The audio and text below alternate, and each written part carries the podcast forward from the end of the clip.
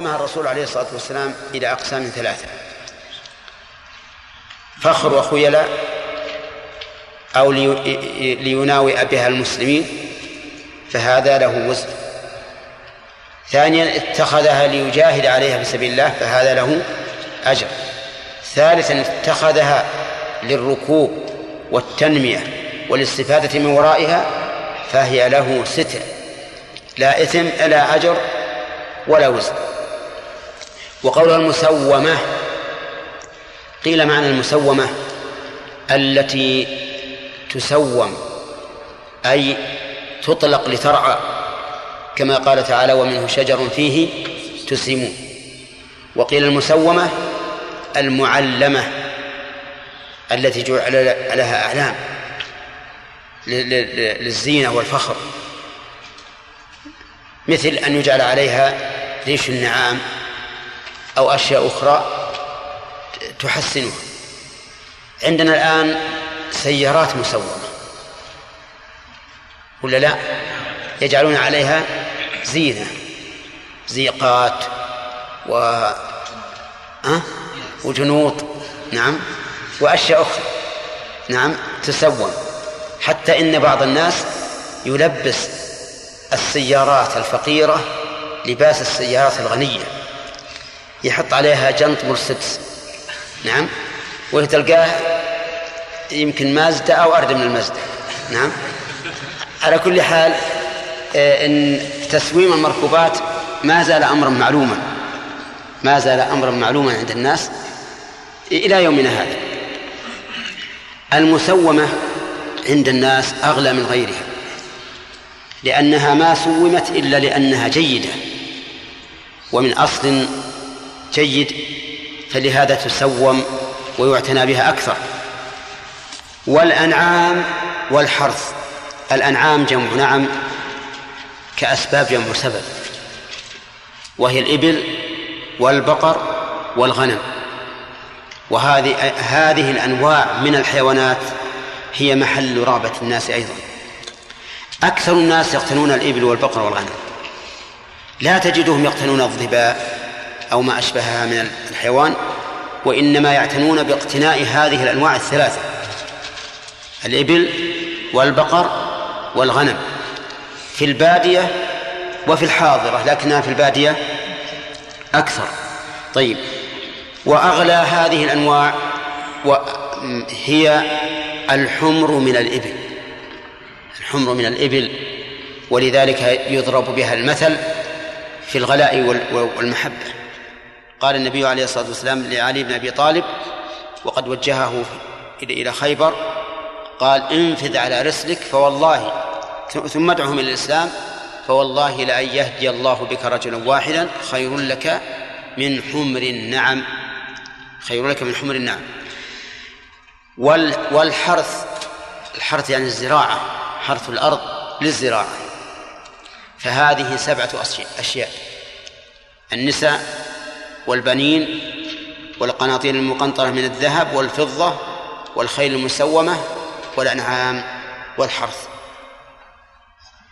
ولو فتشت عامة رغبات الناس بهذه الدنيا لوجدتها لا تخرج عن هذه الأشياء السبعة لا تخرج عن هذه الأشياء السبعة طيب.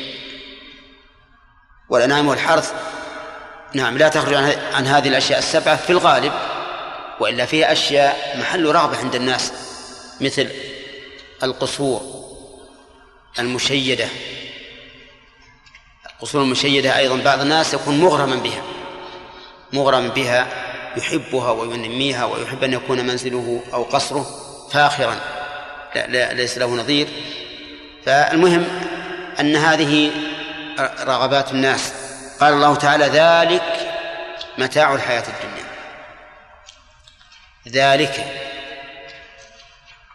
لماذا قال ذلك بالمفرد المذكر مع أنها جماعة؟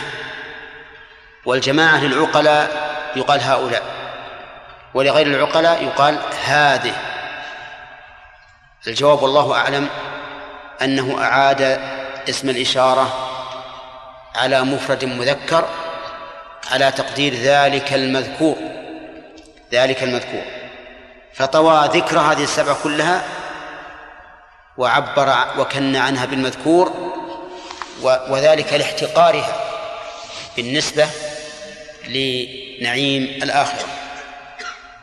وقوله متاع الحياة الدنيا ذلك متاع الحياة الدنيا أي المتعة التي يتمتع الناس بها في الحياة الدنيا. وغايتها الزوال. غايتها الزوال فإما أن تزول عنها وإما أن تزول عنك.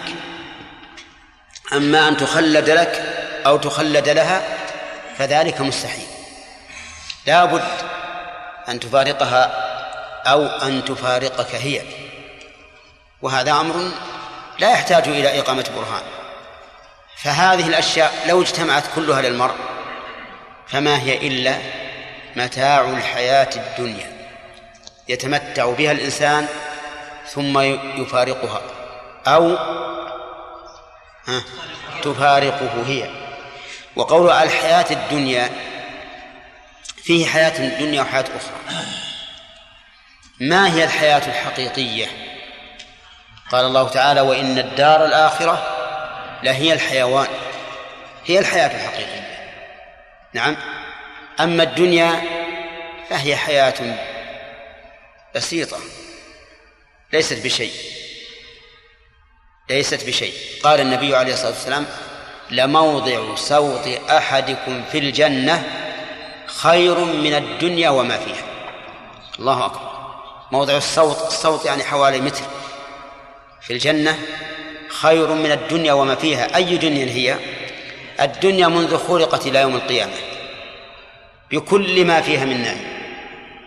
وذلك لأن نعيم الدنيا في الحقيقة كأحلام. كأحلامنا. واعتبر الأمر بما مضى من عمرك.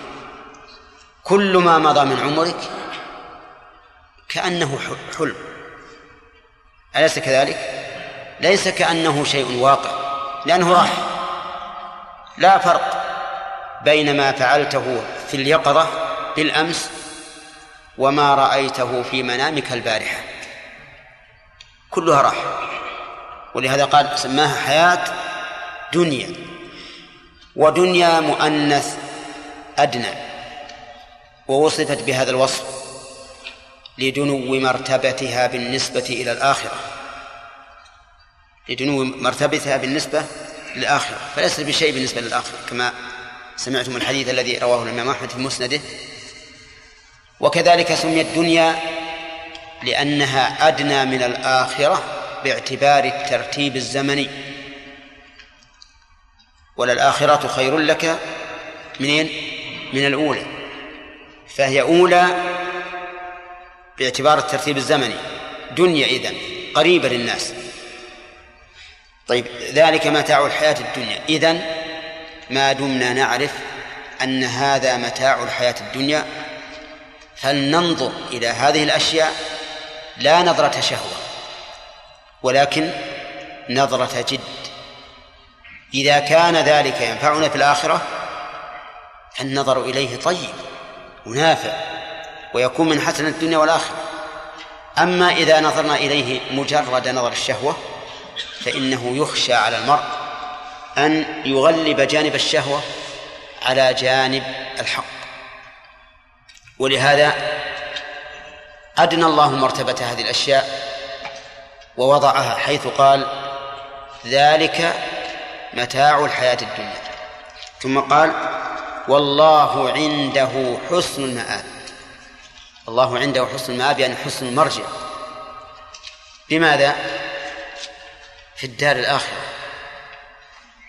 لأن مرجع كل إنسان إلى الآخرة. إما إلى جنة وإما إلى نار وليس ثمة دار أخرى. ثالثة كل الناس الجن بل كل الجن والإنس مآلهم في الآخرة إلى الجنة أو إلى النار وليس ثم وليس ثمة دار أخرى. فالله عنده حسن المآب يعني حسن المرجع. نأخذ الفوائد أظن. في هذه الآية عدة فوائد. أولا حكمة الله عز وجل في ابتلاء الناس بتزيين حب الشهوات لهم بتزيين حب الشهوات لهم في هذه الأمور السبعة ووجه الحكمة أنه لولا هذه الشهوات التي تنازع الإنسان في اتجاهه إلى ربه لم يكن للاختبار في الدين فائدة. انتبه. يعني لو كان الإنسان لم يغرس في قلبه أو في فطرته هذا الحب لم يكن في الدين في الابتلاء في الدين فائدة. السبب لأن الانقياد إلى الدين إذا لم يكن له منازع يكون سهلا ميسرا. ولهذا من أول من يجيب إلى الرسل الفقراء الذين حرموا من الدنيا لأنه ليس عندهم شيء ينازعهم لا مال ولا رئاسة ولا غير ذلك. فهذا من حكمة الله أن زين في قلوب الناس حب الشهوات. ومن فوائد الآية الكريمة أنه لا يذم من أحب هذه الأمور على غير هذا الوجه وهي محبته شهوة. وذلك لأنه إذا زين له محبة هذه الأمور لا لأجل الشهوة لم يكن ذلك سببا لصده عن دين الله. لأن أكثر ما يفتن الإنسان الشهوة. إذا لم يكن هناك شبهة فإن كان هناك شبهة واجتمع عليه شبهة وشهوة حصلت له الفتنتان. ويدل لذلك أيضا أن النبي صلى الله عليه وسلم قال حبب إلي من دنياكم النساء والطيب. حبب إلي من دنياكم النساء والطيب.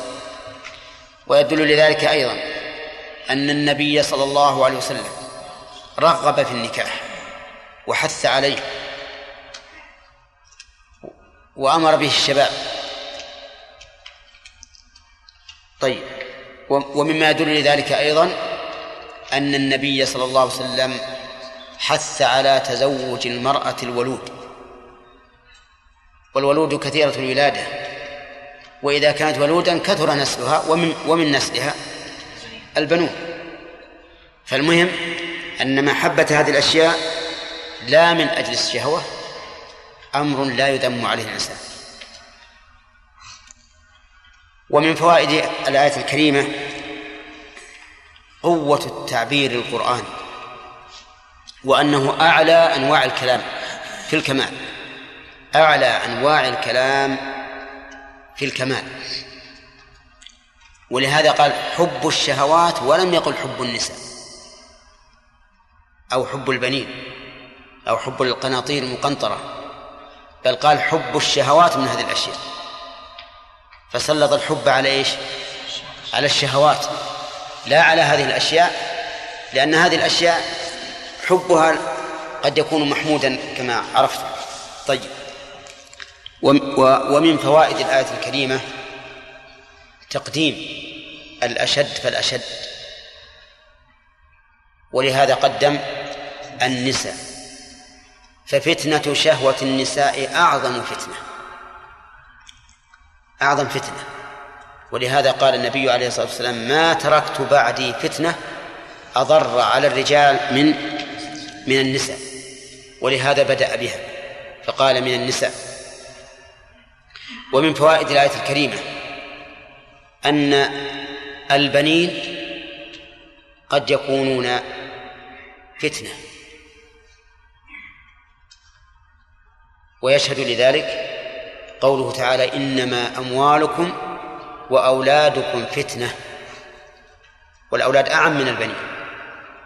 طيب و ومن فوائد الآية الكريمة أيضا أن الذهب والفضة من أشد الأموال خطرا على الإنسان. ولهذا قدمها على بقية الأموال. فقال والقناطير المقنطرة من الذهب والفضة والخيل المسومة والأنعام والحرث. لأنها أعظم المال فتنة. لا سيما الموصوفة بهذه الصفة أنها قناطير مقنطرة. ومن فوائد الآية الكريمة أنه كلما كثر المال ازدادت الفتنة في شهوته. منين نأخذه؟ من قولها القناطير المقنطرة من الذهب والفضة. ولهذا نجد بعض الفقراء يجود بكل ماله. والغني لا يجود لا يجود بكل ماله بل بعض الأغنياء نسأل الله العافية يبتلون كلما كثر مالهم اشتد بخلهم ومنعهم. ومن فوائد الآية الكريمة أن أن الخيل أعظم المركوبات فخرا. ولهذا قال الخيل المسومة ولا سيما إذن نقول ولا سيما إذا كانت مسومة أي معدمة معتنى بها أو مسومة مطلقة في المرعى معتنى بها في رعيها فهي تكون فإنها تكون أعظم المركوبات فتنة. ومن فوائد الآية الكريمة أيضا أن فتنة الأنعام الإبل والبقر والغنم دون فتنة الخيل بناء على الترتيب وأن الترتيب في هذه الآية من الأعلى إلى الأدنى. ومن فوائد الآية الكريمة أيضا أن من الناس من يفتن بالحرث بالزراعة فيفتن بها ويزدرع على الوجه المشروع وغير المشروع وهو كذلك. ولا سيما في زمننا هذا حيث انتعشت الزراعة فصار الناس والعياذ بالله يذهبون فيها كل مذهب ويرتكبون فيها المحرمات من الكذب على الدولة والخيانة. نعم. ومع ذلك لا يرون في هذا بأسا تجد الإنسان مثلا يبيع محصوله على شخص من الناس بدراهم. نقدا ثم يعطيه اسمه من أجل أن يأخذ المشتري من الحكومة أو من الدولة ثمنا أكثر. يشتريه من من المزارع مثلا بريال ونصف الكيلو ويبيعه على الدولة بريالين. ويكذب فيأخذ اسم المزارع. فيكون المزارع خائنا والآخر كاذبا وينتج من ذلك أكل المال بالباطل. وإذا سألوا قيل هذا حرام قال أنا محتاج فلوس. يقول التاجر إذا تحتاج فلوس تكذب وتتحيل اصبر وإلا بع عليه هذا ولا تعطيه اسمك. بع عليه المحصول ولا, ولا تعطيه اسمك. إذا كانت الدولة تسمح ببيعه لكن ابتلي الناس بهذا الشيء. والحرث ومن فوائد الآية الكريمة أن أن هذه الأشياء كلها لا تعد أن تكون متاع الحياة الدنيا. لقوله ذلك متاع الحياة الدنيا. ومن فوائدها التزهيد. التزهيد في التعلق بهذه الأشياء. لقوله ها ذلك متاع الحياة الدنيا. وكل ما كان من للدنيا فلا ينبغي للإنسان أن يتبعه نفسه لأنه زائل لا تتبع نفسك شيئا من الدنيا إلا شيئا تستعين به على طاعة الله. حتى ينفعك. وأنت سوف تنال منه ما يناله من من أتبع نفسه ما متاع الحياة الدنيا للدنيا. يعني أن مثلا أن الرجل الذي يأكل العشاء من الناس من يأكله لأجل أن يحفظ بدنه أو أن يحفظ جسمه يأكله امتثالا لأمر الله يأكله استعانة به على طاعة الله يأكله تمتعا بنعم الله فيؤجر على ذلك. ومن الناس من يأكله لمجرد شهوة ليملأ بطنه. فيحرم هذا الأجر. يحرم هذا الأجر لأنه نوى به مجرد الشهوة فقط. ومن فوائد الآية الكريمة تنقيص هذه الحياة. لقوله الحياة الدنيا. ووالله إنها لناقصة. إن دارا لا يدري الإنسان مدة إقامته فيها وإن دارا لا يكون صفها إلا منغصا بكدر وإن دارا فيها الشحناء والعداوة والبغضاء بين الناس وغير ذلك من المنغصات إنها لدنيا. الإنسان منا في هذه الدنيا لا يضمن أن يبقى ولا لحظة واحدة. أليس كذلك؟ طيب إذن كيف نقول هذه حياة؟ كيف نقول إن هذه حياة؟ إنها لحياة الدنيا والإنسان في الحقيقة من حكمة الله عز وجل إن أنه فتن بما فيها من هذه الأشياء التي ذكر الله عز وجل ولكن العاقل ينظر إلى المآل والعاقبة ومن فوائد الآية الكريمة أن ما عند الله خير من هذه الدنيا لقوله والله عنده حسن المآب ومنها ما أشار إليه بعضهم في أن من تعلق بهذه الأشياء تعلق شهوة فإن عاقبته لا تكون حميدة. لأن الله لما ذكر التعلق على وجه الشهوة بهذه الأشياء قال والله عنده حسن مآب فكأنه يقول ولا حسن مآب لهذا المتعلق بهذه الأشياء. أي أن عاقبته ليست حميدة. هكذا ذكر بعضهم ولكن في النفس منها شيء. والذي يظهر لي أنه أن لا ختمت بهذا والله عنده حسن مآب. من أجل ترغيب الإنسان بما عند الله عز وجل وأن لا يتعلق بهذا بمتاع الحياة الدنيا. ويدل لما ذكرت قوله قل أنبئكم بخير من ذلك. الخطاب في قل للنبي صلى الله عليه وسلم. وقد ذكرنا فيما سبق أن الله إذا صدر القول بقل كان في ذلك دليل على عناية الله به وأنه أمر رسوله صلى الله عليه وسلم أمرا خاصا وأنه أمر رسوله صلى الله عليه وسلم بإبلاغه على وجه الخصوص. وإلا فإن كل القرآن قد قيل للرسول عليه الصلاة والسلام قل يا أيها الرسول بلغ ما أنزل إليك من ربك. لكن أحيانا يذكر الله عز وجل شيئا يصدره بقل للدلالة على العناية به.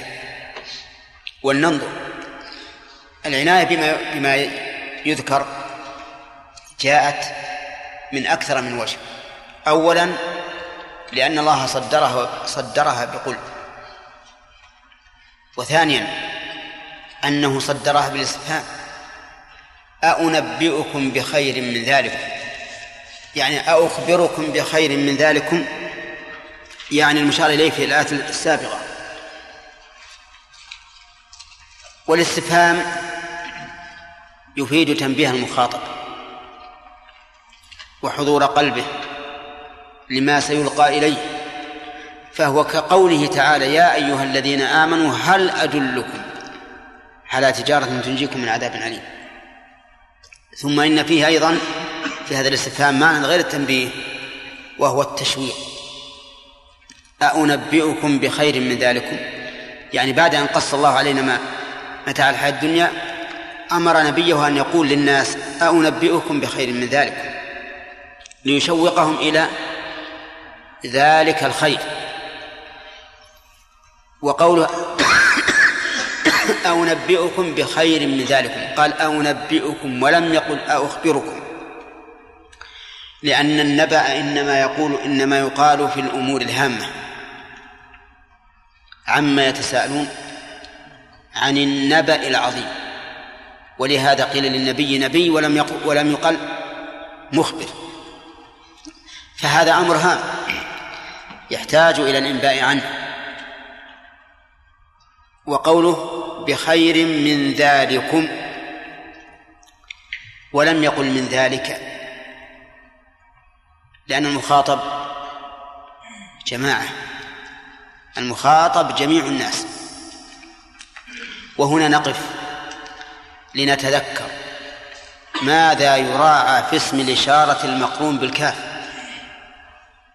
ماذا يراعى؟ في اسم الإشارة المقرون بالكاف. اسم الإشارة المقرون بالكاف يتضمن مشارا إليه ومخاطبا. مشارا إليه ومخاطبا. فاسم الإشارة يكون بحسب المشار إليه والكاف تكون بحسب المخاطب. فأولا كيف نقول؟ إذا خاطبنا مفردا مذكرا وأشرنا إلى مفرد مذكر. نقول ذلك. ذلك. ذا اسم إشارة المفرد المذكر والكاف لمخاطب مذكر ماذا نقول؟ إذا أشرنا إلى مثنى مذكر نخاطب مفردا مذكر.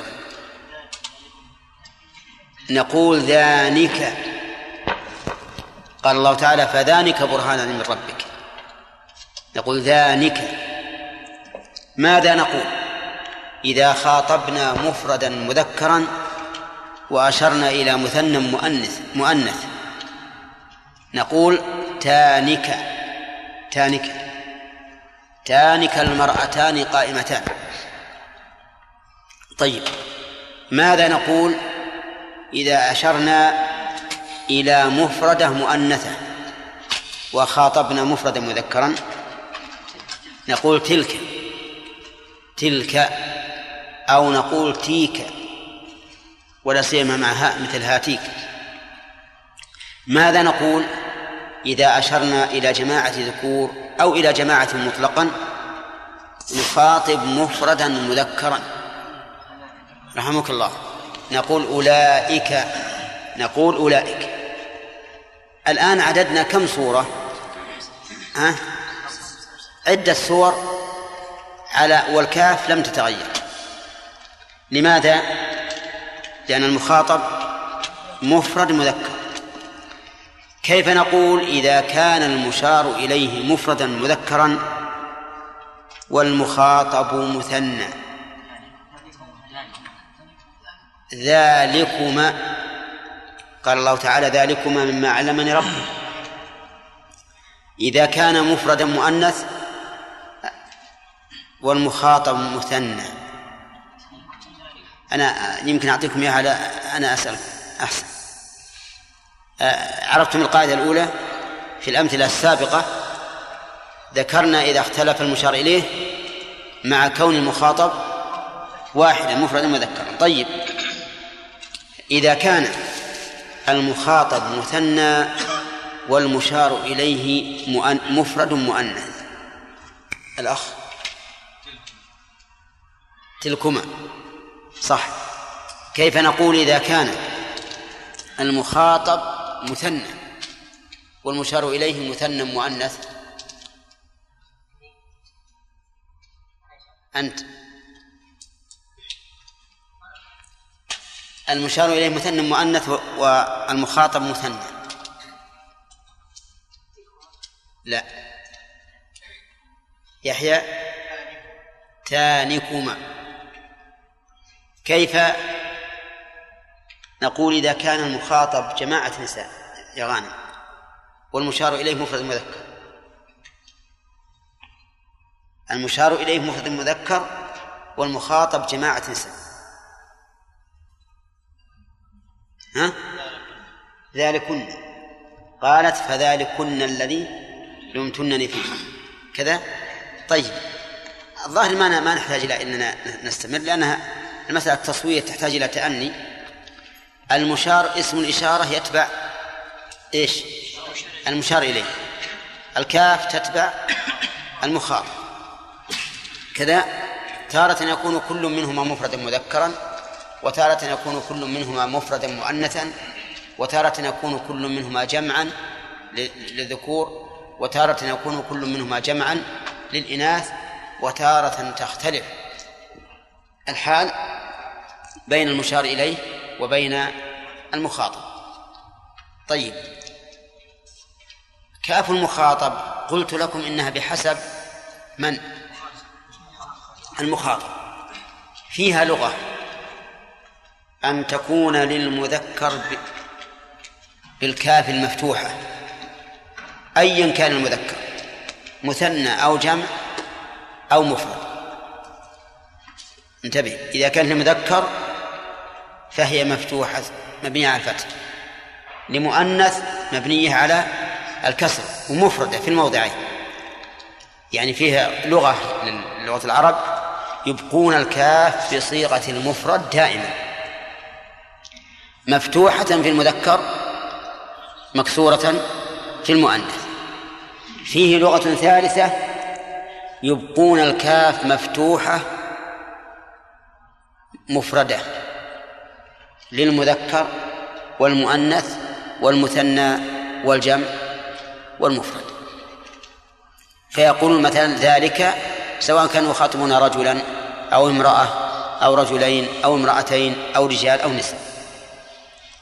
وأظن هذه اللغة تناسبكم ها؟ نعم. لأنها أسهل. ها؟ ها؟ أي نعم. لا هذا الحقيقة ما لأن اللي إحنا نقول القاعدة عندنا إذا اختلف النحويون أخذنا بالأسهل. أما إذا اختلفت اللغات أخذنا بالأفصح. ما هو صحيح لا لا, لا يذهب أهله. إذا اختلفت اللغات خذ بالأفصح وإذا اختلف النحويون خذ بالأسهل كذا؟ وإذا اختلف الفقهاء خذ بالأحوط تمام؟ هذه ثلاث قواعد. طيب. طيب إذا ألف لام أعوذ بالله من الشيطان الرجيم. بسم الله الرحمن الرحيم. ألف لام ميم. الله لا إله إلا هو الحي القيوم. نزل عليك الكتاب بالحق. نعم ماشي. مصدقا.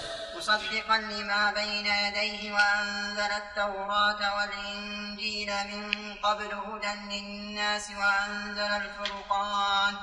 إن الذين كفروا بآيات الله لهم عذاب شديد والله عزيز ذو انتقام إن الله لا يخفى عليه شيء في الأرض ولا في السماء. هو الذي يصوركم في الأرحام كيف يشاء. لا إله إلا هو العزيز الحكيم. هو الذي ما تقول في قوله تعالى ألف لام ميم الله لا إله إلا هو الحي القيوم. ألف لام ميم.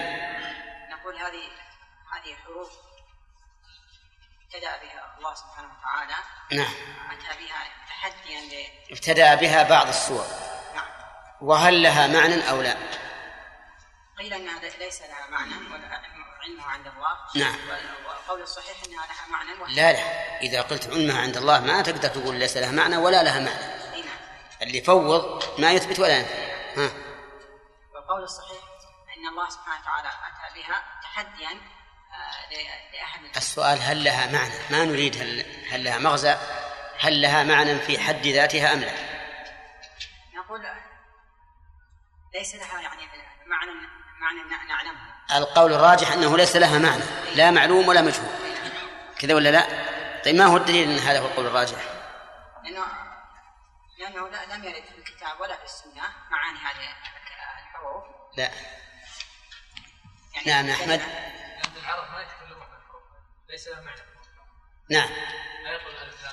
لأن القرآن نزل بلسان عربي مبين وهذه الحروف هكذا م- مضمون بعضها إلى بعض ليس لها معنى في اللغة العربية. وحينئذ بمقتضى كون القرآن باللسان العربي نقول ليس لها معنى. طيب أحمد إذا قلنا ليس لها معنى صارت عبثا. أنت. والله عز وجل منزه عن العبث. نعم.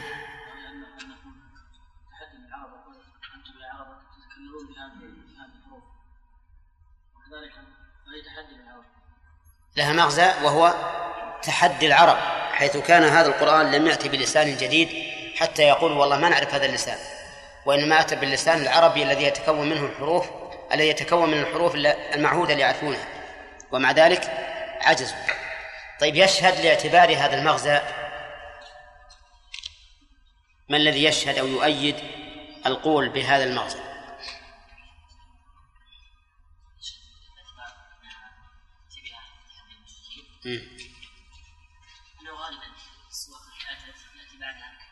صحيح. أنه في الغالب إذا ذكر هذه الحروف المقطعة الهجائية يذكر بعدها إيه القرآن. مثل ألف لام ذلك الكتاب. ألف لام الله لا إله إلا هو الحي القيوم نزل على الكتاب إلى آخره. طيب.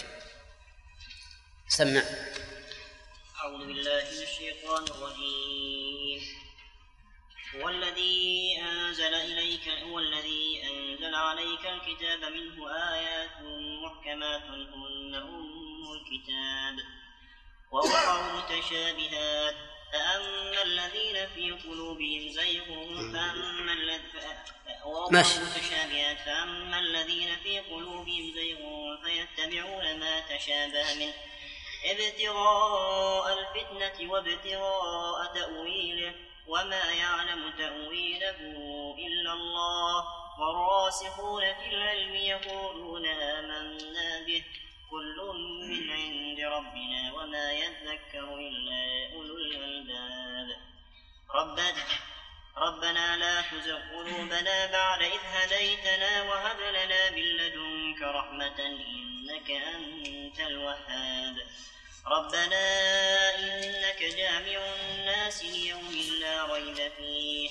إن الله لا يخلف الميعاد. طيب قوله عز وجل الكتاب ما المراد به؟ القرآن. ولماذا سمي كتابا؟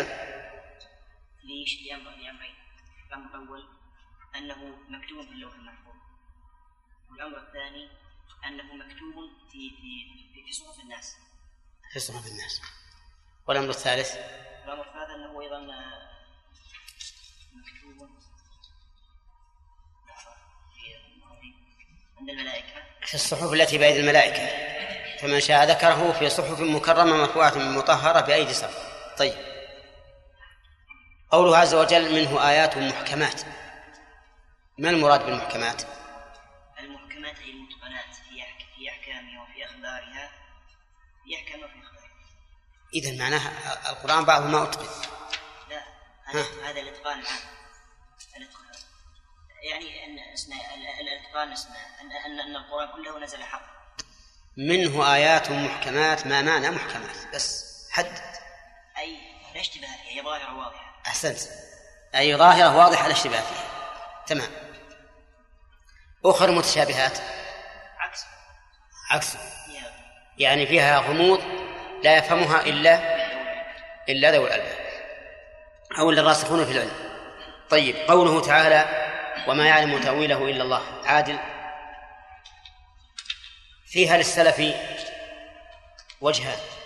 الوجه الأول الوقوف على إلا الله والوجه الثاني الوصف كما توجيه كل من القراءتين.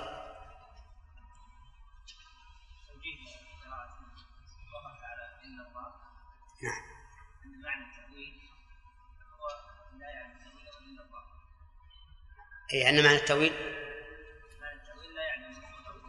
لا وش معنى التأويل على هذا الوقت على قراءة الوقت؟ إيه معنى التأويل؟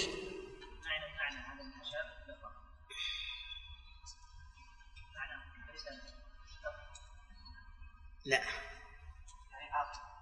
العاقبة والحقيقة التي عليها هذا الشيء نعم المتشابه لا يعلمها إلا الله. طيب وعلى قراءة الوصف؟ يكون معنى التأويل؟ ها؟ إنك ما معنى التأويل على هذه القراءة على قراءة الوصف.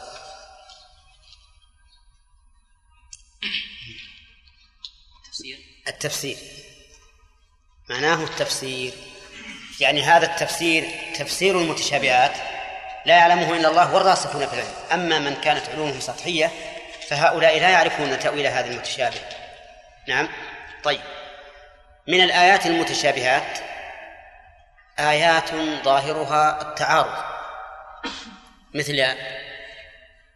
مثل قوله تعالى والذي الله نزل أحسن الحديث كتابا متشابها مثاني لا. خالد. مثال متشابه. آيات ظاهرها التعارض تكون مشتبهة عند بعض الناس فيظن أن في القرآن تناقضا فيتبع هذا المتشابه ويلبس به على الناس. ولكن الراسخون في العلم يعلمون وجه هذه الآيات ولا يكون فيها تعارض.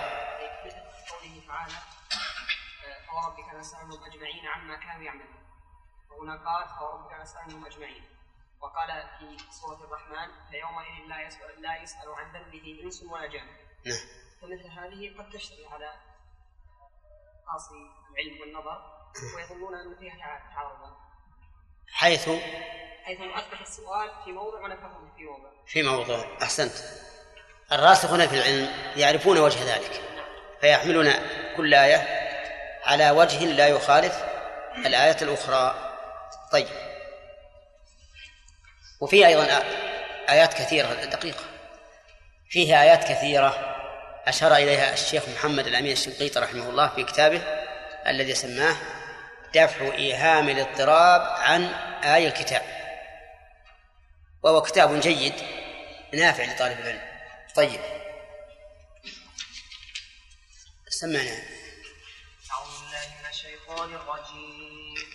إن الذين كفروا لن تغني عنهم أموالهم ولا أولادهم من الله شيئا وأولئك هم وقود النار كدأب آل فرعون والذين من قبلهم كذبوا بآياتنا فأخذهم الله بذنوبهم إن الله والله- شديد والله. الله شديد العقاب قل للذين كفروا ستغلبون وتحشرون إلى جهنم وبئس المهاد قد بس. كان لكم قال الله عز وجل ستغلبون وتحشرون هل فيها قراءة ثانية؟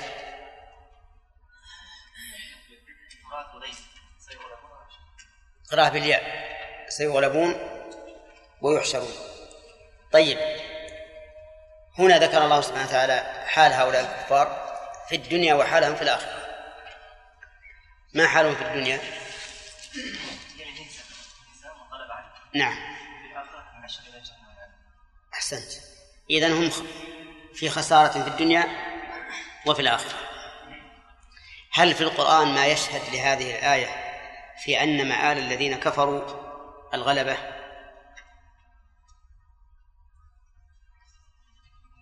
إيه إيه الغلبة في الدنيا وال- والنار في الآخرة. لا. آية مثل هذه الآية تقريبا إن لم تكن مثل هي مثلها في المعنى لكن يختلف اللفظ على الشيء.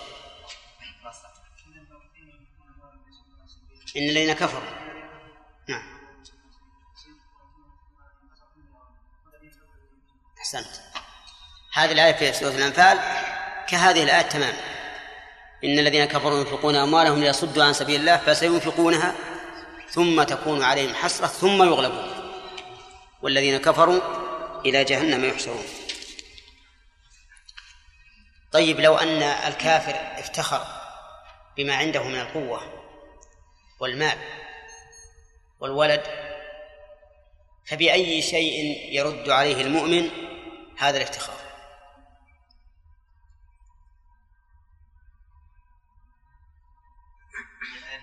إيه. لا لا لا, لا نزال في الآيات الكريمة لن يغنى عنهم من الله نعم. لكن في الدنيا قد يغنون عنهم ليس من الله ولكن من البشر. دفاعا عن باموالهم نقول هذه لن تغني عنكم من الله شيئا.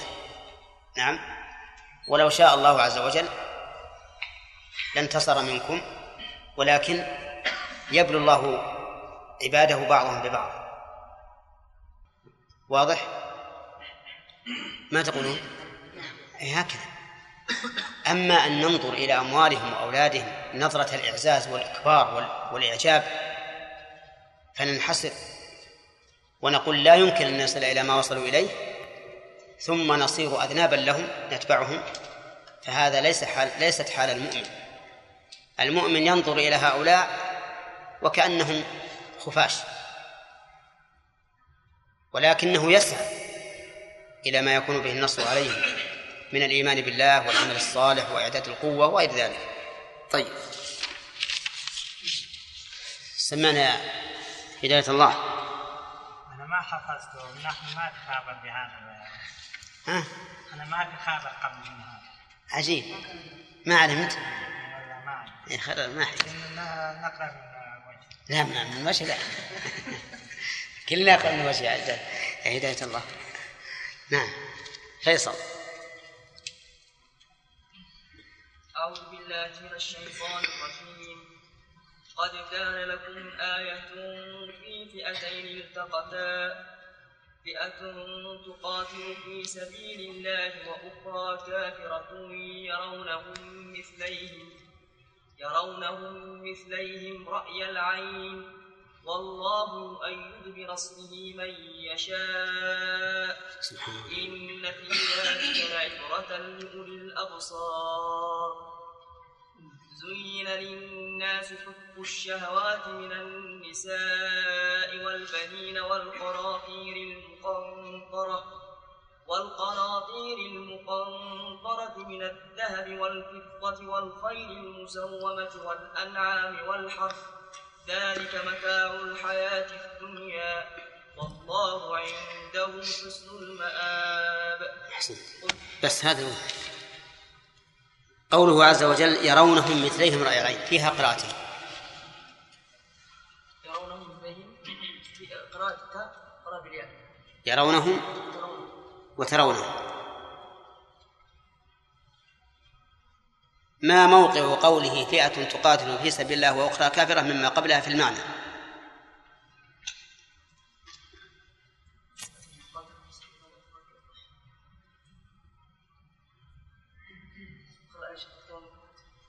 أخذ المصحف الآن. أنت سمعتنا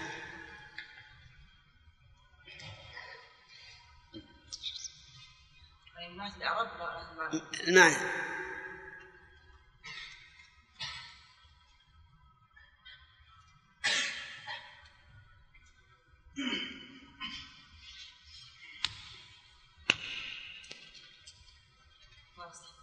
المعنى هذا يربط بالما قبل يعني الشاهد على مغلوبيته أي. ها؟ ها؟ إيه.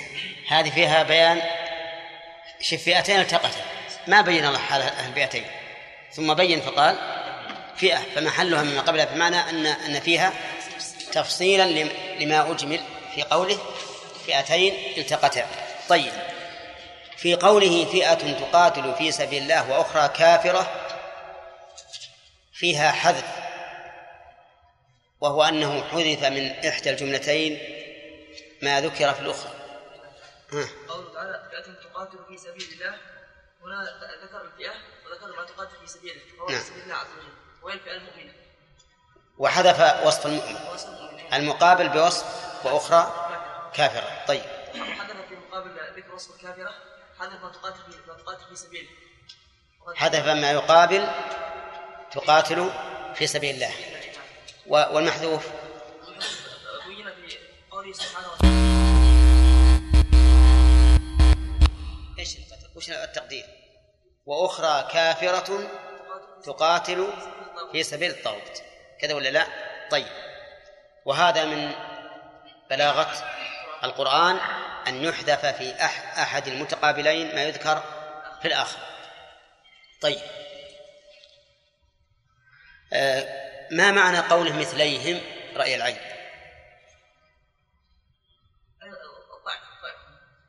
ضعف. هذا أحد, الأقوال. يعني يرونهم ضعفيهم بناء على أن الآية نزلت في غزوة بدر. لأن المؤمنين كانوا 314 والكافرين كانوا ما بين 900 وألف. طيب. فيه رأي آخر؟ اي نعم على ان على أن الكافرين ثلاثة أضعاف المؤمنين على أن الكافرين ثلاثة أضعاف المؤمنين طيب لكن مثليهم المشكل في مثليهم مثنى.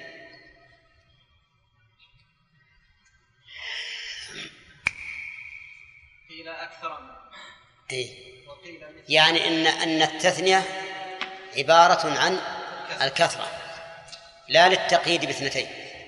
طيب هل لهذا شاهد في القرآن؟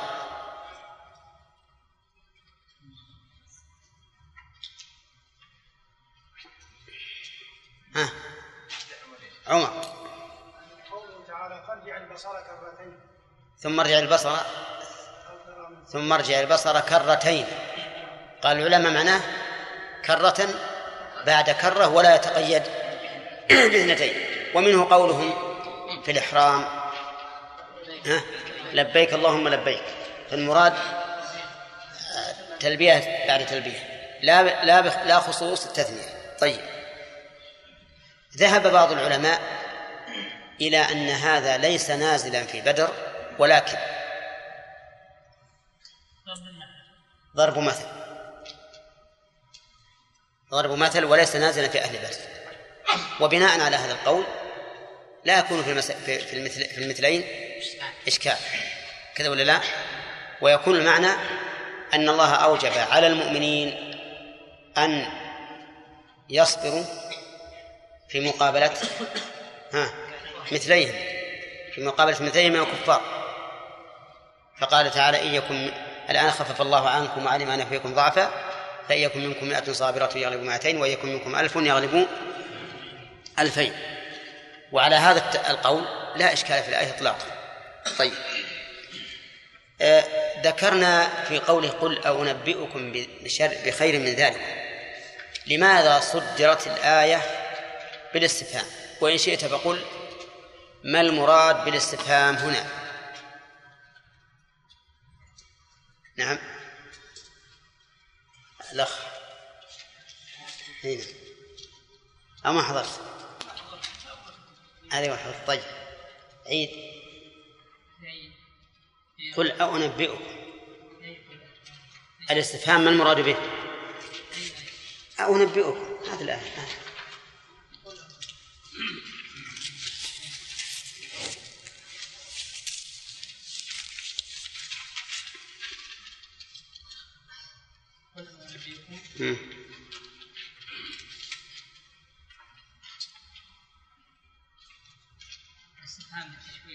للتشويق. ما مناسبة التشويق هنا؟ أنه لما ذكر آه، حال أهل الدنيا. ما يتمتع الناس به في الدنيا؟ آه، أراد الله عز وجل أن يذكر الذي هو خير من ذلك. نعم. وهو متاع آه، وهو آه، ثواب الآخرة. طيب. هل جاء في القرآن نحو هذا الاستفهام؟ أعني استفهاما يرد به التشويق إلى نعيم الجنة؟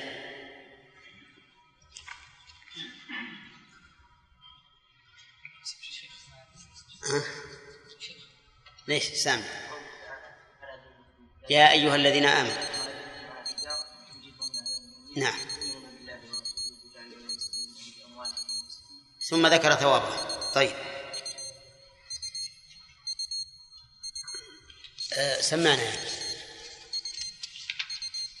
هنا نعم.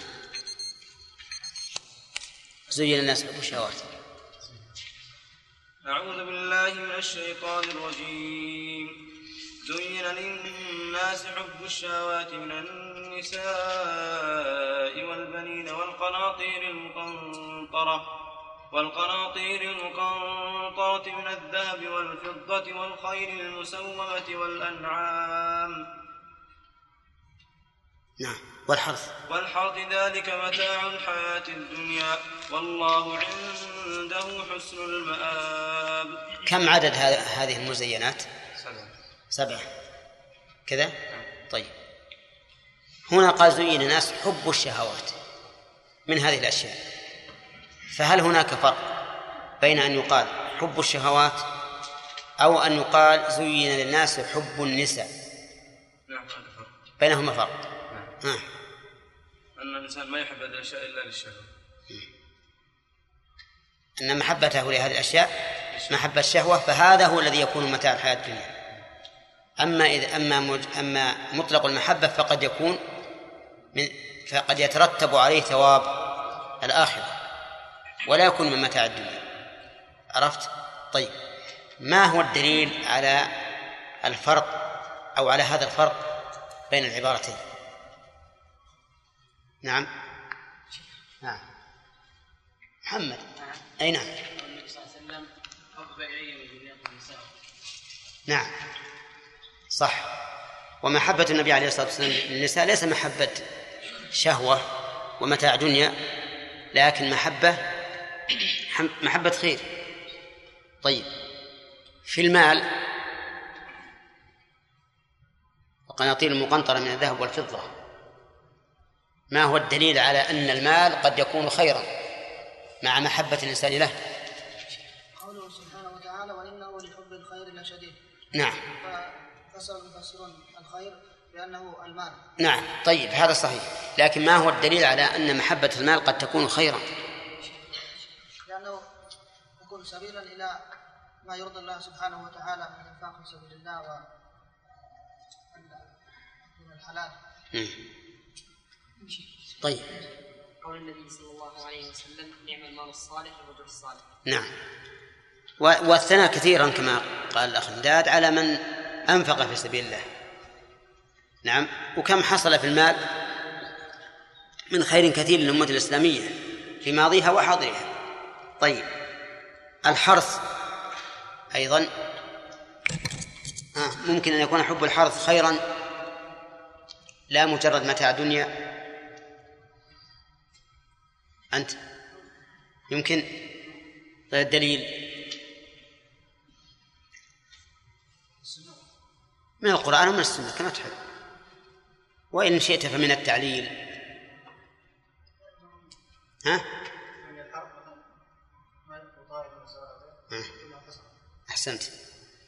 أن الحرث قد يكون خير للإنسان إذا قصد به الخير. أراد أن ينتفع الفقير والمار والطير والوحش وغير ذلك. فيكون له فيكون له في ذلك أجر. ولا يكون مجرد متاع في الحياة الدنيا. طيب.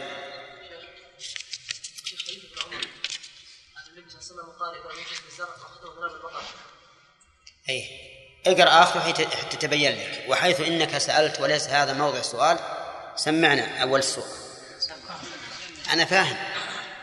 سمع أول السورة أعوذ بالله من الشيطان الرجيم.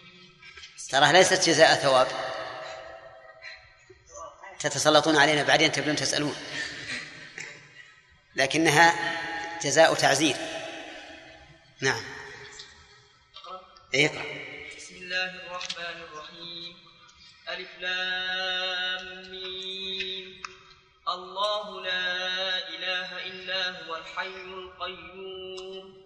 نزل عليك الكتاب بالحق مصدقا لما بين يديه وأنزل التوراة والإنجيل. من قبل هدى للناس وأنزل الفرقان. إن الذين كفروا بآيات الله لهم عذاب شديد. والله عزيز ذو انتقام. طيب ما موضع العطف في قوله وأنزل الفرقان مما قبله؟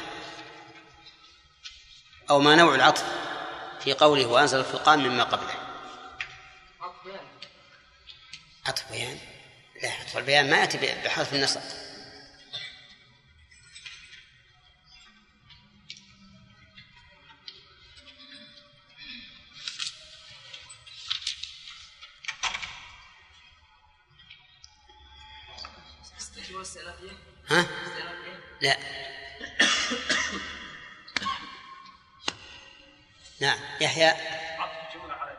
إي نعم لكن ما ما موضع من حيث المعنى. من حيث المعنى مو من حيث الإعراب. هداية الله. آه. طيب صفة عامة ولا لا؟ صفة لله. لا ما هي صفة لله. لا إله. لا لا و... وأنزل الفرقان. وأنزل عطف على النسب والنسب الصفة أي نعم آه. صح. فيكون من باب عطف العام على الخاص لأنه ذكر الكتاب والتوراة والإنجيل ثم قال وأنزل الفرقان وهذا الوصف يشمل كل الثلاثة. يشمل كل الثلاثة. نعم. واضح؟ يا فرجة. ها؟ أي نعم. أنبئكم بخير من ذلكم. للذين اتقوا عند ربهم جنات تجري من تحتها الأنهار خالدين فيها خالدين فيها وأزواج مطهرة ورضوان من الله. والله بصير بالعباد. الذين يقولون ربنا إننا آمنا فاغفر لنا ذنوبنا فاغفر لنا ذنوبنا وقنا عذاب وقنا بهلك وقنا عذاب النار. وقنا عذاب النار. الصابرين والصادقين والقانتين اقرب اقرب يا اقرب. والمنفقين اقرب. والمستغفرين بالأسحار. طلع طلع فقط. نعم. بس. أعوذ بالله من الشيطان الرجيم. قال الله عز وجل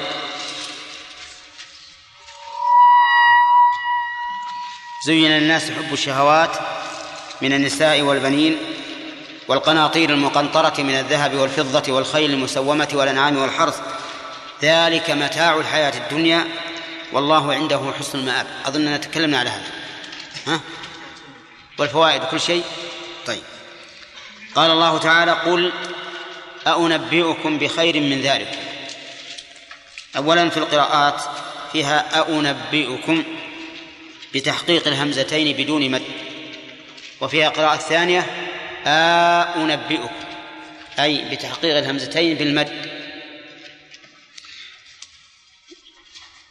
وقوله قل سبق لنا لنا سبق لها نظائر.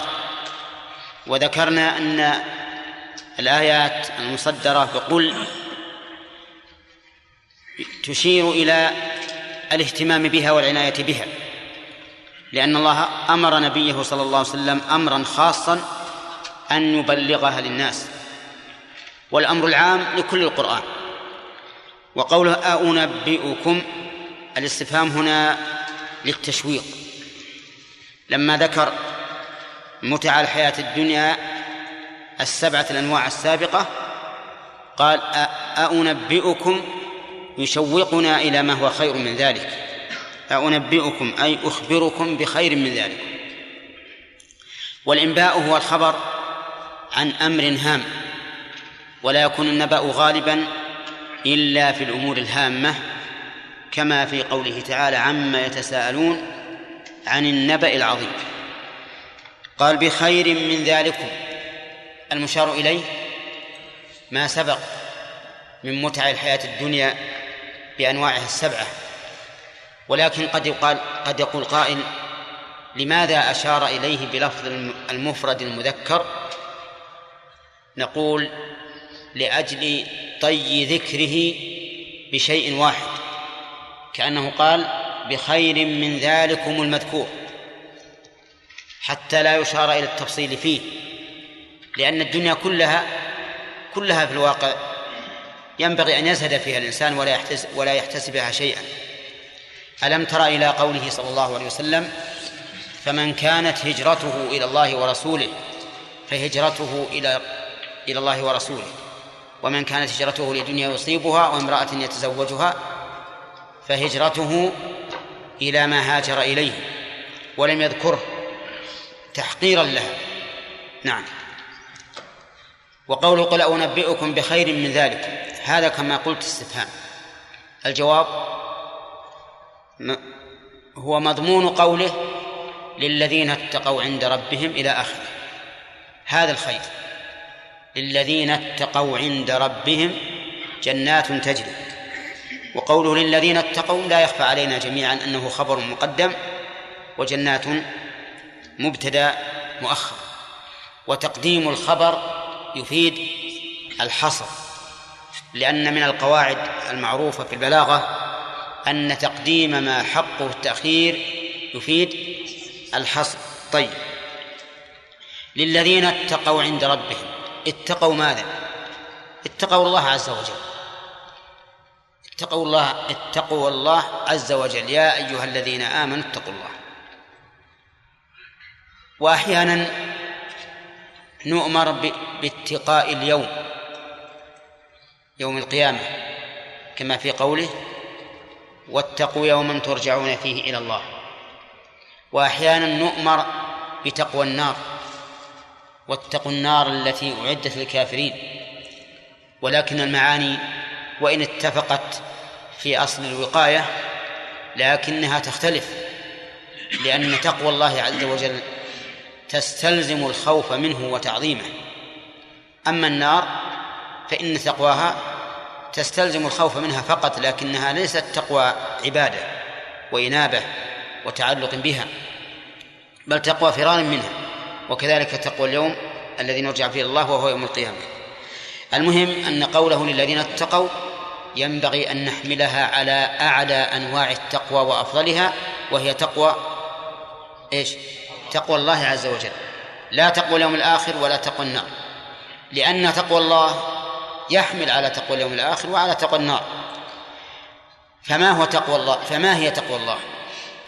قال بعض العلماء في تقوى الله أن تعمل بطاعة الله على نور من الله ترجو ثواب الله وأن تترك ما نهى الله على نور من الله تخشى عقاب الله. وهذا يتضمن الإخلاص والعلم. العلم قوله على نور من الله والإخلاص ترجو ثواب الله وتخشى عقاب الله. يعني لا يحملك على هذا حب الدنيا أو الجاه أو الرئاسة أو ما أشبه ذلك.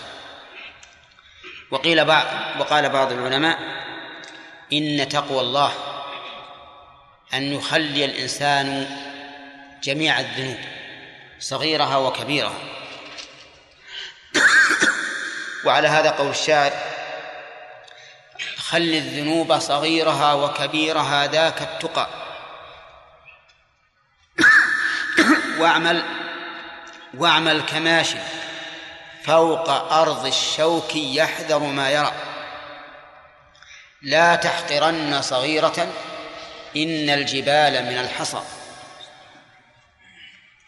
وقال بعض العلماء تقوى الله عز وجل اتخاذ وقاية من عذابه بفعل أوامره واجتناب نواهيه. وهذا أجمع ما قيل في التقوى. إن اتخاذ وقاية من عذاب الله بفعل أوامره واجتناب نواهيه. ثم اعلم أن التقوى أحيانا تقرن بالبر وأحيانا تفرد فإن قرنت بالبر صارت صار معناها اجتناب المعاصي والبر فعل الطاعات. وإن وفردت عنه صارت شاملة لفعل الأوامر واجتناب النواهي. ولهذا الاستعمال في الكلمات شواهد كثيرة أو نظائر كثيرة على الأصح. كالفقير والمسكين. الفقير والمسكين إن ذكر جميعا صار لكل واحد منهما معنى وإن أفرد أحدهما صار ها صار بمعنى واحد. كذلك الإيمان والإسلام. عند الإفراد يدخل أحدهما في الآخر. وعند الجمع يكون لكل واحد منهما معنى غير الآخر. قوله للذين اتقوا إذن اتقوا الله بفعل أوامره واجتناب نواهيه عند ربهم. العندية هنا تفيد فضلا عظيما لأنها هي القرب من الله عز وجل عند ربهم كما قال تعالى إن الذين عند ربك لا يستكبرون عن عبادته ويسبحونه وله يسجدون.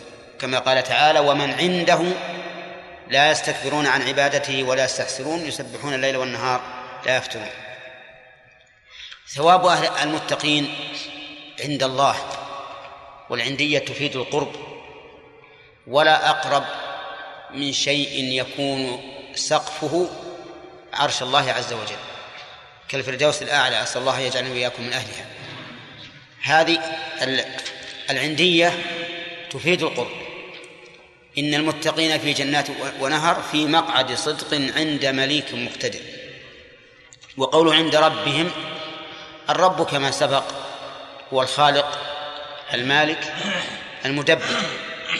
وسبق أيضا قريبا أن ربوبية الله سبحانه وتعالى تنقسم إلى عامة وخاصة. والربوبية هنا عند ربهم ربوبية خاصة. لأن الله تعالى وفقهم لما حرمه كثيرا من عباده. عند ربهم جنات تجري من تحتها الأنهار. جنات كثيرة متنوعة. ذكر الله تعالى في سورة الرحمن أن أنواعها أربع. فقال ولمن خاف مقام ربه جنتان. ثم قال ومن دونهما جنتان. وأخبر النبي عليه الصلاة والسلام أن الجنتين من ذهب وجنتين من من فضة. وهذا باعتبار الجنس أما الأنواع فكثيرة لأن لكل أمة ما يختص بها من الثواب ولكل فرد من الأمة ما يختص به من الثواب. ونحن نعرف الآن أن الفواكه في الدنيا اسمها واحد ولكن تختلف. فالرمان مثلا في هذا البستان يكون جيدا وفي البستان الثاني يكون رديئا. وكذلك بقية الفواكه. كذلك الجنة تختلف. حتى وإن اشتركت في أن كلها رمان كلها فواكه وما أشبه ذلك تختلف من شخص لآخر. كما قال الله تعالى ولكل درجات مما عملوا. وأخبر النبي عليه الصلاة والسلام أن أهل الجنة يتراءون أصحاب الغرف العالية من فضلك كما يتراءون كما تتراءون القمر الكوكب الدري الغابر في الأفق. فهي درجات عظيمة. فهنا قال جنات بالجمع لتعدد أجناسها وأنواعها وأفرادها. نعم. والجنة في الأصل البستان الكثير الأشجار. ولكن المراد بالجنات التي وعد الله بها المتقين هي دار النعيم المقيم التي فيها ما لا عين رأت ولا أذن سمعت ولا خطر على قلب بشر. يقول جنات تجري من تحتها الأنهار تجري من تحتها ليس من تحت أرضها بل فوق أرضها لكن من تحت أشجارها وقصورها. أنهار مضطردة. وأنهار مختلفة الأنواع. أربعة أنواع. أنهار من ماء غير آسف وأنهار من لبن لم يتغير طعمه. وأنهار من خمر لذة للشاربين. وأنهار من عسل مصفى. هذا الماء لم يخرج من الآبار. ولم يذب من الجليد. وهذا العسل لم يخرج من نحل. وهذا اللبن لم يخرج من بهيمة.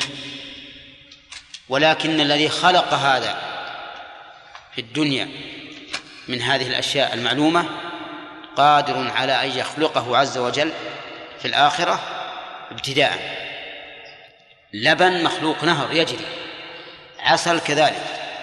خمر لذة للشاربين كذلك. فهذه الأنواع الأربعة تجري تحت هذه القصور الفخمة والأشجار اليانعة. تبهج الناظرين تسر الناظرين تسر القلب. لا يتصور الإنسان ما, فيها من النعيم. اللهم فضله يقول تجري من تحت النار خالدين فيها. هذا أيضا من كمال النعيم. الخلد لا يذوقون فيها الموت بل يقال لهم خلود ولا موت فيسرون.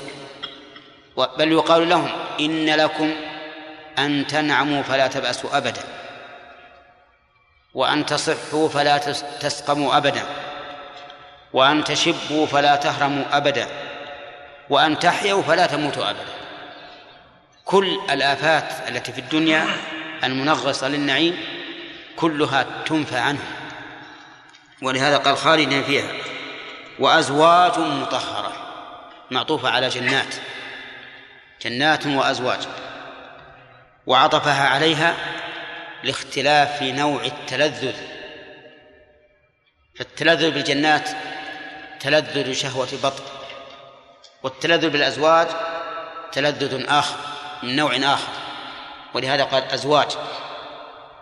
من الحور العين ومن نساء الدنيا. والإنسان الذي له زوجة في الدنيا تبقى زوجة له في الآخرة. وإذا كانت ذات زوجين فإنها تخير بينهما.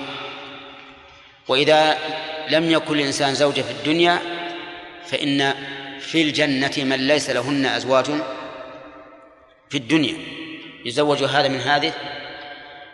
وهناك أيضا أزواج من نوع آخر وهن الحور العين. الحور العين أيضا داخلة في قوله وأزواج مطهرة. وقوله تعالى مطهرة من أي شيء؟ من كل رجس حسي أو معنوي. مطهرة من كل رجس حسي أو معنوي. فالحسي مثل البول والغائط والحيض والعرق المنتن والمخاط وما أشبه ذلك. والمعنوي الغل والحقد والفجور وكراهة الزوج وما أشبه ذلك. المهم أن الله أطلق قال مطهرة ولم يقل من كذا وكذا من أجل إفادة إيش؟ العموم. لأن من القواعد المعروفة أن حذف المعمول يؤذن بعموم العامل. قاعدة معروفة عندهم أن حذف المعمول يؤذن بإيش؟ بعموم العامل. ولهذا أمثلة كثيرة. مثلا قوله تعالى للرسول صلى الله عليه وسلم ألم يجدك يتيما فآوى ووجدك ضالا فهدى. ووجدك عائلا فأغنى قال ألم يجدك يتيما لم يقل فآواك. ألم يجدك ووجدك ضالا ولم يقل فهداك مع أن الخطاب له. ووجد ووجدك عائلا ولم يقل فأغناك.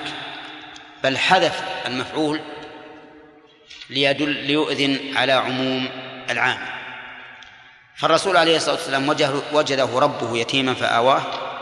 لكن ما آواه وحده آواه وآوى به حتى جعله فئة لكل مؤمن. ضالا فهداه أو هداه وهدى به هداه وهدى به. عائلا فأغناه وأغنى به. من أين للعرب هذه الغنائم العظيمة التي ما ما فكروا أن يغنموها؟ كيف يغنم العرب؟ رعاء الشاء والإبل أرض فارس والروم إلا بإيش؟ إلا بالنبي صلى الله عليه وسلم وبدينه المهم أن هذه قاعدة معروفة مقررة وهو أن حذف المعمول يؤذن بعموم العامل طيب. إذن أزواج مطهرة لم يذكر المعمول فيدل على أنها مطهرات من كل حس أو معنى وقولها أزواج مطهرة لم يقل مطهرات. لماذا؟ لأن نعت المؤنث نعم لأن نعت الجمع يجوز أن يكون مجموعا وأن يكون وأن يكون مفردا. إلا جمع المؤنث السالم فإنه يكون مجموعا. فتقول مثلا مررت بنساء مؤمنة ونساء مؤمنات وتقول مررت بمسلمات صالحات ولا تقول بمسلمات صالحة. وهنا أزواج جمع جمع مؤنث سالم ولا جمع تكسير؟ جمع تكسير. فيجوز في وصفه الإفراد والتأنيث الإفراد والجمع. يجوز أزواج مطهرات وأزواج مطهرة. قال ابن مالك والله يقضي بهبات وافرة ولو قال وافرات لصح. طيب. وأزواج مطهرة ورضوان من الله. الله أكبر. هذا أعظم شيء. رضوان من الله. أن الله سبحانه وتعالى يحل عليهم رضاه فلا يسخط عليهم بعده أبدا. ما يسخط عليهم. وهذا أعظم ما يكون. كما قال الله تعالى لما عدد نعيم أهل الجنة قال ورضوان من الله أكبر. أكبر من هذا كله. لأنه إذا رضي عليك محبوبك الذي تسعى إلى الوصول إليه منذ عرفت ومنذ ميزت فإن هذا أعظم أعظم مقصود للإنسان أن ينال رضا الله عز وجل. وأعظم من ذلك النظر إلى وجه الله سبحانه وتعالى. كما قال الله تعالى للذين أحسنوا الحسنى وزيادة ولا ألذ وأمتع وأحسن لأهل الجنة من النظر إلى وجه الله سبحانه وتعالى. فالرضوان فأعلى شيء النظر إلى وجه الله. الرضوان يليه. المتع الجسدية في في في الجنة تلي هذا. ولهذا قال ورضوان من الله فأفرده بالذكر لأنه نعيم قلب. وما سبقه نعيم إيش؟ نعيم بدن وجسد. أما هذا فنعيم قلب. ولهذا يقول الله عز وجل إن إني أحل عليكم رضواني فلا أسخط عليكم بعده أبدا. قال ورضوان من الله؟ والله بصير بالعباد. سبحانه وتعالى. الله بصير بالعباد الذين يريدون الدنيا والذين يريدون الآخرة. فهو بصير بهم. بصر نظر أو بصر علم. ها؟ يشمل هذا وهذا. فهو بصير بالعباد بصر نظر. لا يخفى لا يغيب عن نظره شيء. بصير بهم بصر علم. لا يعزب عنه مثقال ذرة في السماوات ولا في الأرض ولا أصغر من ذلك ولا أكبر. وقوله بالعباد المراد به من محمد. أي أنواع العباد؟ العام ولا الخاص؟ العام. إذن العبودية العامة. أولى. نعم. بصير بكل العباد. مؤمنهم وكافرهم. برهم وفاجرهم. متقيهم وعاصيهم. كل العباد فالله تعالى بصير بهم. وهو سبحانه وتعالى بصير بمن يستحق أن يكون من المتقين ومن يستحق أن يكون من العاصين.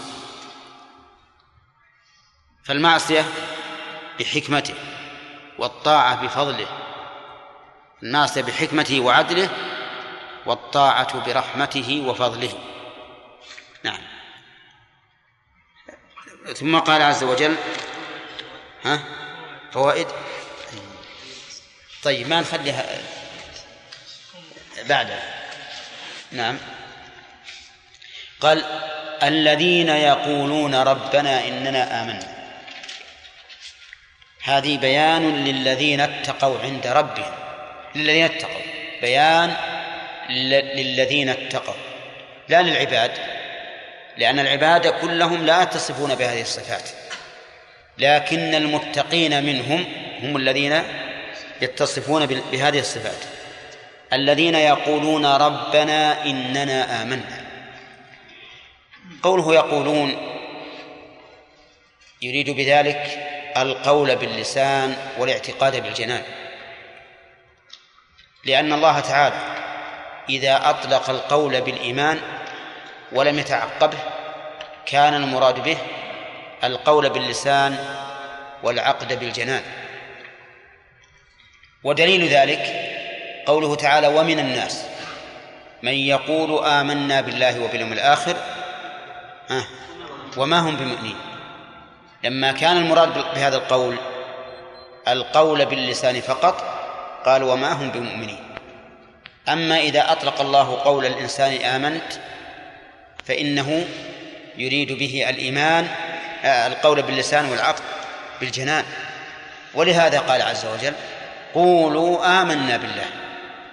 لا يريد منا أن نقول ذلك بألسنتنا فقط بل بألسنتنا وقلوبنا. قل آمنا بالله لا يريد أن نقول ذلك باللسان فقط بل باللسان والجنان إذن الذين يقولون ربنا آمنا بماذا؟ بألسنتهم فقط ها؟ لا بألسنتهم نطقا وبقلوبهم عقدا يعني اعتقادا وقولها الذين يقول ربنا شوف كيف توسلوا كيف توسلوا إلى الله بربوبيته للإخبار عن للإخبار بحالهم في الإيمان به. كأنهم يقولون ربنا آمنا ولكننا لم نصل إلى الإيمان إلا بربوبيتك لنا. تلك الربوبية الخاصة المقتضية للعناية التامة. يقول ربنا إننا آمنا. انتبه. قال الذين يقولون آمنا استقام الكلام بلا شك. لكن إذا قالوا ربنا إننا آمنا فهذا كالإشعار بأنهم لم يصلوا إلى الإيمان إلا بمقتضى هذه الربوبية الخاصة المقتضية المقتضية للعناية التامة. الذين يقولون ربنا إننا آمنا. إننا آمنا. الجملة هنا مؤكدة بكم مؤكد؟